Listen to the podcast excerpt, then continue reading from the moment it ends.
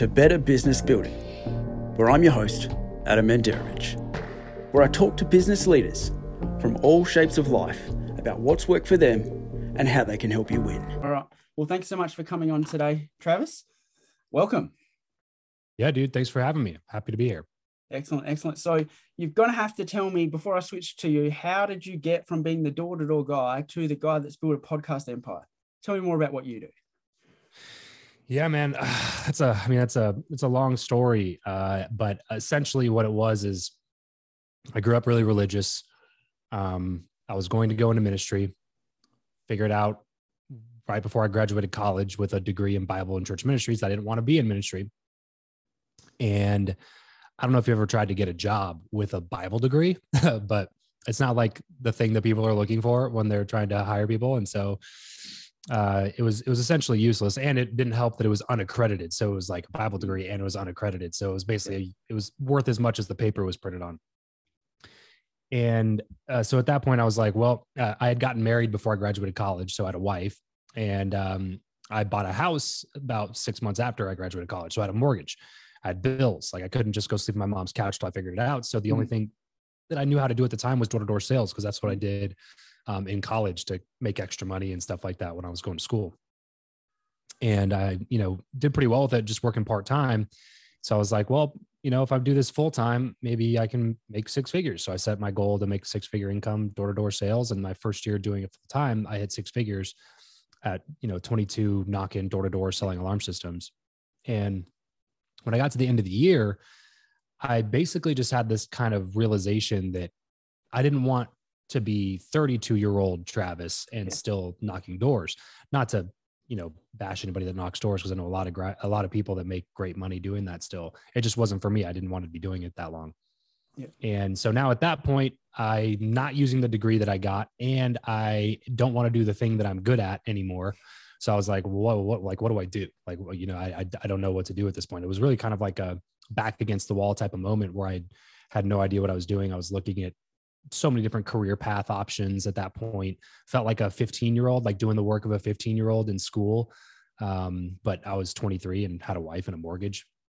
So after a little bit, uh, the, the it was the first time in my life ever I dove into personal development because I just, like I said, I didn't know where to, I didn't know where else to go, where else to turn, and uh, came across podcasts because I was never, I, I never enjoyed reading that much um, and I did force myself to read a few books and listen to some audiobooks, but I liked the podcasting format a lot. So I just started listening to a ton of podcasts. And after a while, I was like, hey, maybe I should start one of these. It seems kind of cool. And, you know, it seems to check all my boxes. Like I want something that can provide me true freedom. And I define true freedom as like time freedom, financial freedom, and location freedom, being able to do what I want, when I want, with who I want. And uh, so I figure like podcasts, you can do that from anywhere, you know what I mean? And you can uh, have the financial freedom, you can have the time freedom, you can have the location freedom. So let's go on, let's go try this thing out. Um, no idea how to build a business, no idea how it was going to flesh itself out over the next few years. But essentially, what ha- what ended up happening is that led me uh, to doing podcast coaching and consulting because a lot of entrepreneurs started listening to my show and wanted to know how I built a successful podcast. After after a little while, I had gained some good traction and got on some good guests and. And so people started asking me how I did it. So I leaned into that a little bit, did podcast coaching, consulting, course crea- uh, creation, community building, stuff like that. Mm-hmm. And then through all of that, figured out that the, there was a recurring problem for all of the people that we're working with, which is they didn't know how to get good guests and they didn't know how to land themselves on good shows, which is one of the primary growth drivers for podcasts so that's when we got to work on Guestio, the software, the software company now that that uh, that we started building about a year and a half ago, um, and then uh, about three four months ago we launched an agency on the back end of the software where we do everything for you instead of mm. you getting in the software and using it yourself. So now we have the software and we have the done for you agency. I have my existing podcast, Build Your Network. My wife and producer and I started a new show called Figuring It Out and we're launching one or two new shows here in the next three months or so. Um, and yeah, yeah, that's a kind of a quick, you know, catch up on where I was and where I am now. Yep.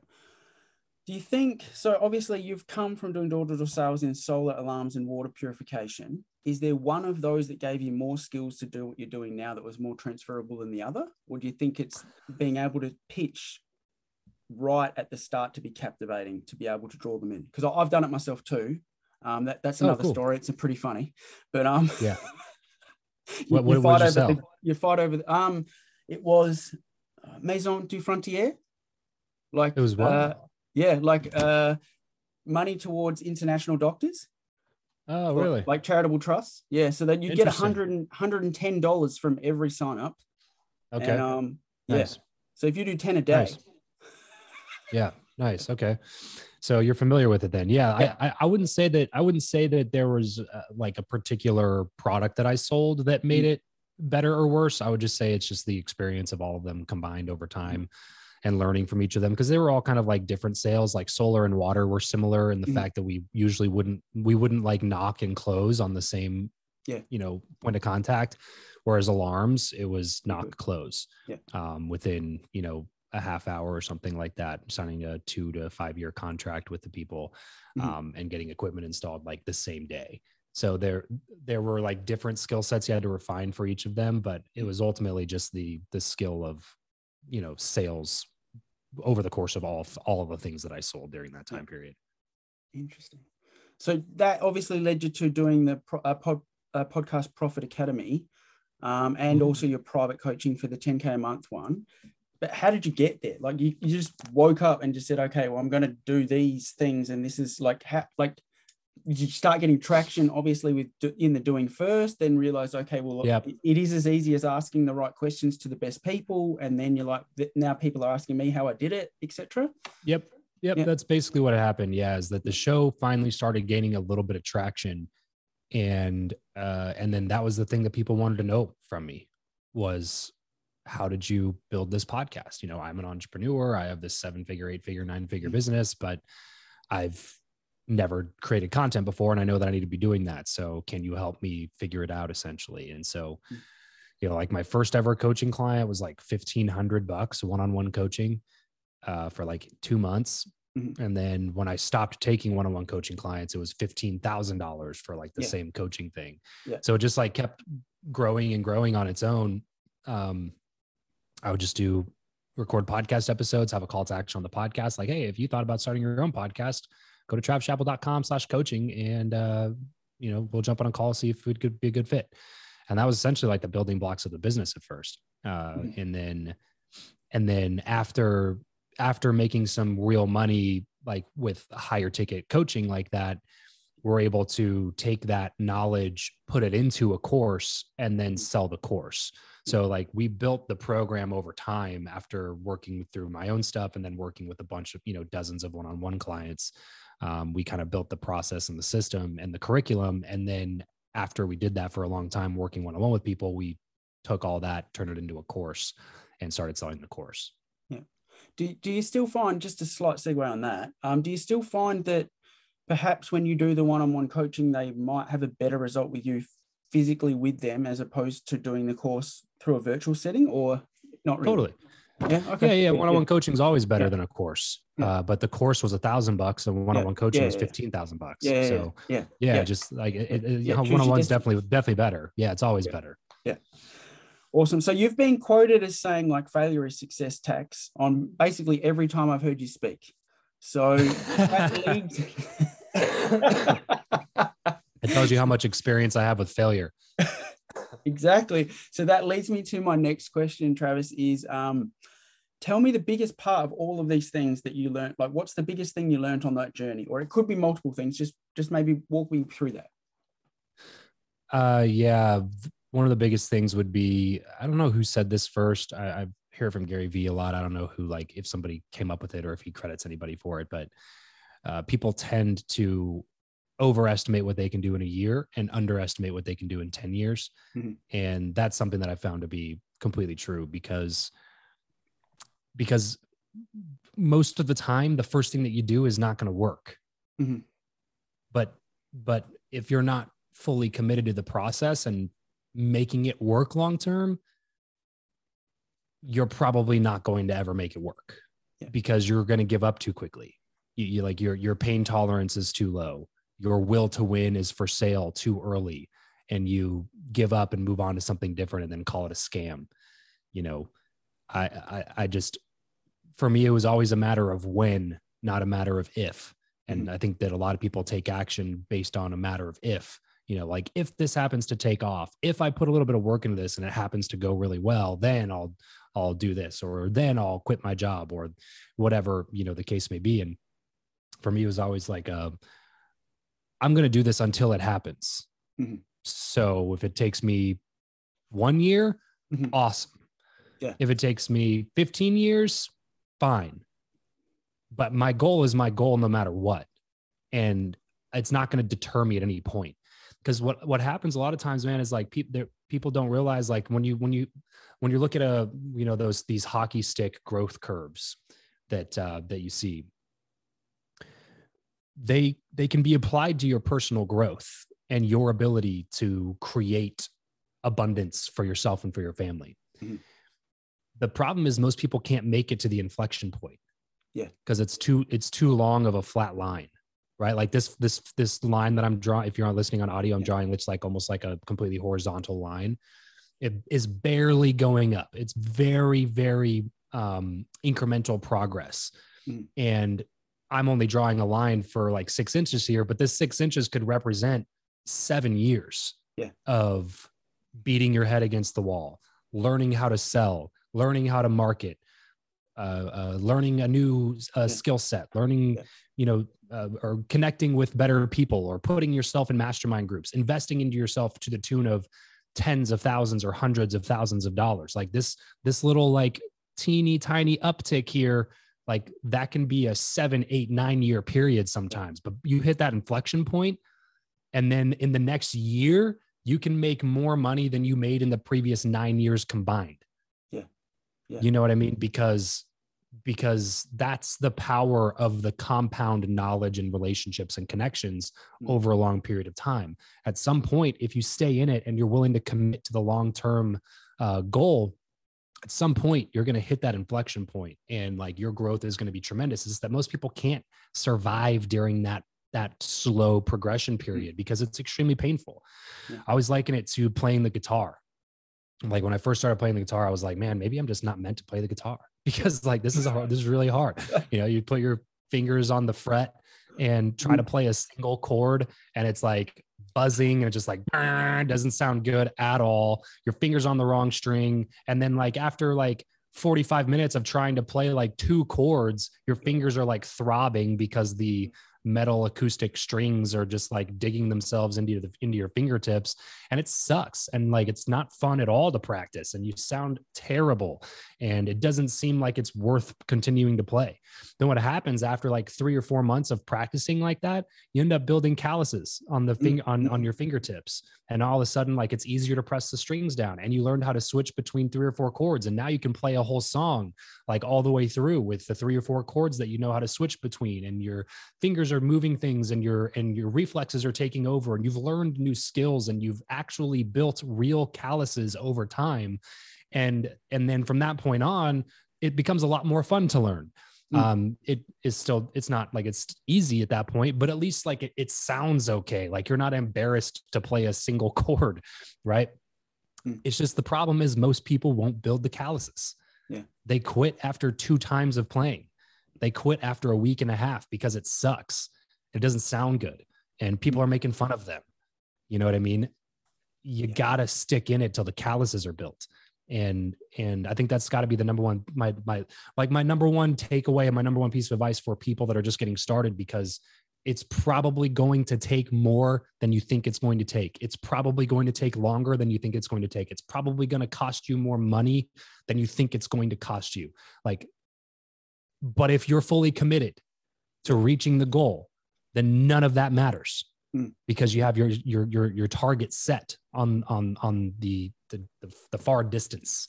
And no matter what it takes to get you there, you're going to get there eventually.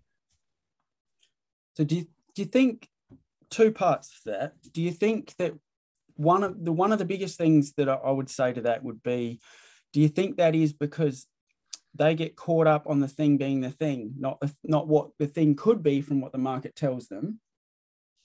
So because they're not that they might be so fixed on no, it has to be this, but they go out and it's like, well, hang on, it could could be that, Totally. and that could be so successful, but they're just like, nah.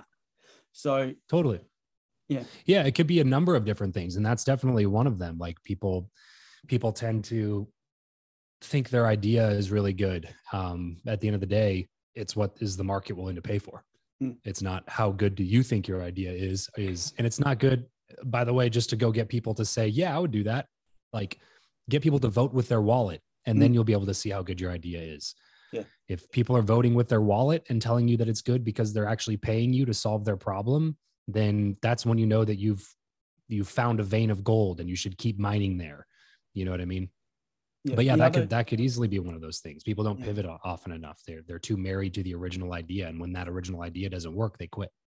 Yeah. But then the other component of that is because they can't fully commit to what they're trying to do, they can't actually operate from flow state or source or with God to say, Yeah. if I do this and I put all in on this, this is what's going to happen, and I'm going to magnetize that result because they're not. They're prob they're only might be only operating at a smaller percentage, but expecting the miracle to happen. So Yeah, and well, because I, I think I think that people conflate the target, like they, they conflate the goal of like this particular business with their life goals. Like when I say that I know I'm going to reach this goal, it's not uh, just a financial goal that I'm talking about. It's not just like revenue for my current business model that I'm talking about. It's not just audience members for my podcast that I'm talking about. When I say that like I'm reaching this goal, it's a broader vision that I have for my life, which Mm. like it, which which goes into my core. It's it's my why. It's the reason that I get up and work and build towards something every day. And when when you have a clear vision of where you want to end up in life, then then that's when that's when you can pivot in a business and not be married to a certain idea because i'm looking at i'm looking at this result over here. Like Yeah. um, i don't care if it's this business that gets me there or this business that gets me there or this business that gets me there or this podcast or that podcast. It doesn't matter. It's irrelevant because the main goal is not just to have a business the main goal is financial freedom the main Mhm. goal is spending time with my family the main goal is creating legacy and building yeah. uh, building something greater than me and, and and just my existence. Like the goal is helping a much larger amount of people. Like the when you, you have these like broader visions of what your life is meant to be by the end of it, that's what allows you to get in, go all in on something, and then when it's not working, Mm. pivot a little bit, change it up a little bit, Yeah. move up, move to a different perspective, find that vein of gold that you can mine in on. Uh, but if you if you're if you're so focused on like, well, I got to hit 100k a month in this business or it's a failure. It's like sometimes you got to take an idea behind the barn and shoot it, like Kevin O'Leary always says on Shark Tank. Yeah.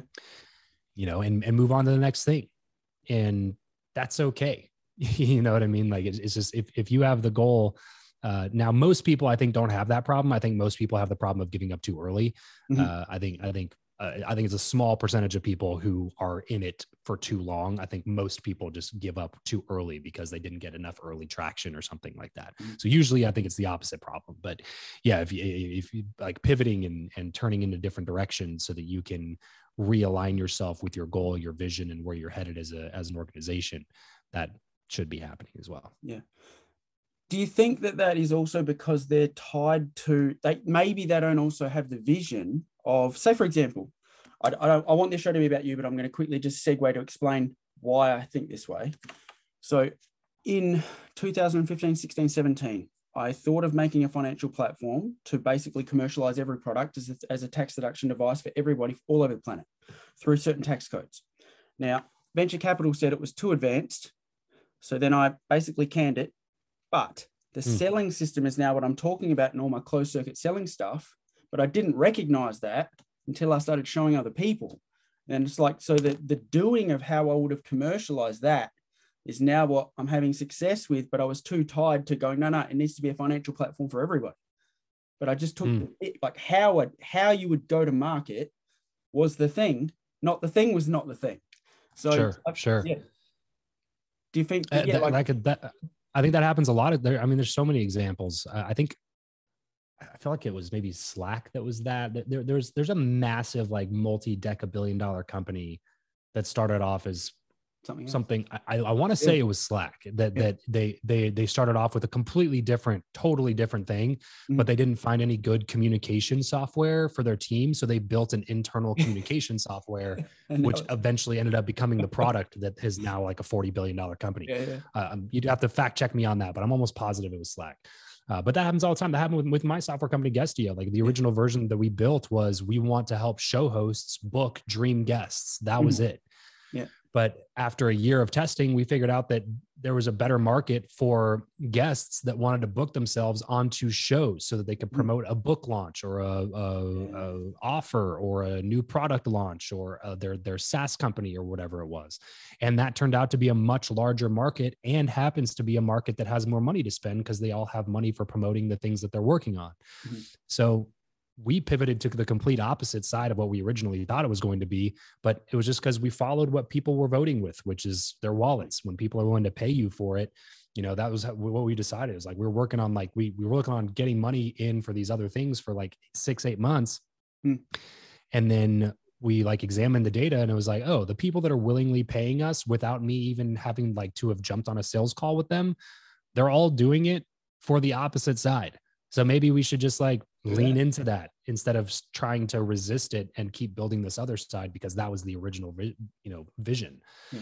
You got to be willing to adapt and change and move where the market needs are because ultimately your product or service really when it comes down to it unless you have expert level sales and marketing your product or service is really the, the, the success of your product or service is dependent on the market that you're serving and the offer that you create to that market those are the two most paramount things after that is persuasion marketing sales all those other things but if you have a really strong starving market and a really great offer or product or service that solves the problem of a starving market then it's going to fly off the shelves Do you think so? Digging into that a little bit more, do you think that some of those failures or the people that fail with being so fixated on the thing are the ones that obviously don't recognize the pivots that are right in front of their eyes, or they're not willing to admit that that's what is true? yeah or they're not they're not willing to examine the data or Mhm. they're uh you know the, there, there's so many reasons why i think people just stay blind to it uh you know sometimes it's just flat out they run out of resources. They they ran out they they had this original idea in mind and they maybe raised some money or they had a hundred grand to make it work. And by the time they figure out that it's not that they don't have any money left and they feel like they can't go sell to bootstrap from that point moving forward. So they just go do something different again. Yeah. um, you know there- there's there's so many reasons but i think one i think one thing is we we tend we tend to try to prove the idea more because it is kind of a it's kind of a uh, dip on your ego a little bit Mhm. uh, that when when you have to admit that you were wrong and that you are doing something different now but you know are you more worried about your ego or are you more worried about the success of your company. Yeah. you know Yeah, what yeah, i mean yeah. like i like to me it was that was always a dumb reason in my in my mind it was like well why why wouldn't i be willing to adapt and move in a different direction if that means success of my company or not success of my company Yeah. um, i think i think just a lot of people don't have any system to examine data so they Mhm. don't have any idea that that's true um, or they're turning a blind eye to it on purpose because their confirmation bias is Yeah. uh, getting them to only look at the evidence that their original idea is correct and it's getting them to ignore the evidence that maybe they should move in a different direction you know there, there's there's several possibilities just don't let yourself end up being one of those people Mhm. Yeah, it's almost like they've they've trapped themselves in their own cognitive dissonance, and um, yeah, correct yeah, yeah. Um, so I guess what, given all of the wealth of stuff that you've done, who do you think that you can help the most with what you're doing now? our uh our main market is entrepreneurs who want to get known. So anybody that's built a business already uh they're in the middle of building a business they're doing seven figures eight figures nine figures in revenue or in company net worth we like to take them and help them with their content and platform marketing strategy Mhm. so our our agency does show tours we get people booked on on podcasts youtube channels or newsletters or blogs or whatever uh, to help them promote their products or services. And then we also have a content division where we, you know, take up raw video and audio files and we turn it into a podcast. We turn it into Facebook, Instagram, Reels, um, TikTok videos, YouTube Shorts, you name it. Uh, we we have the content division, we have the tour division, and then our software is kind of a do-it-yourself version of what our agency does.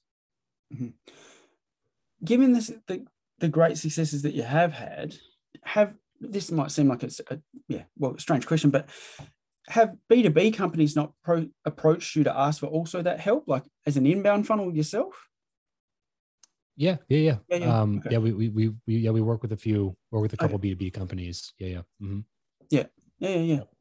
All right. Well, do you have any tips for people that wanted to start out, or is it all no, just work with Travis and then you'll win? No, um, do you have any? Tips well, that's true. Yeah. yeah, yeah, yeah our, our our agency like essentially if, if you have money to spend our agency starts around 15 grand to work with us in the agency side. So if you have money to spend and you don't want to do any of the work you want my team to do everything then done for you. Agency is probably the way to go which you can just go to guestio.com slash apply to apply to be in that program.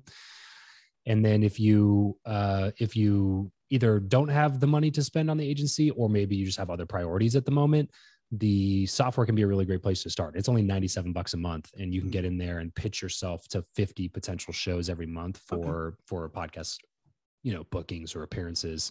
You can also pitch you can use your 50 pitches to book guests as well. So if you have a mm-hmm. podcast, use 25 of them to pitch guests, use 25 of them to pitch shows, you can do that for 97 bucks. Amazing. Excellent, excellent. Well, thank you so much for your time today. If people have absolutely loved what you've said, Travis, how, what's the best place to contact you? Yeah, probably just travischappell.com, uh, C H A P P E L L, travischappell.com. Uh, it's kind of like a hub. So you can go mm-hmm. there, see all my social channels, you know, my emails on there, podcasts are on there, everything's over there. So, um, and Guestio, there's a link to Guestio over there too. So travischappell.com is kind of like the main hub and you can kind of go wherever you want to go from there. Excellent. Well, thank you so much for your time on Better Business Building today, Travis. Appreciate it, Adam. Thanks so much for having me, man. This is fun. Thanks for listening. If you, like me, have received great value from my guest, please like, share, and follow. See you next time.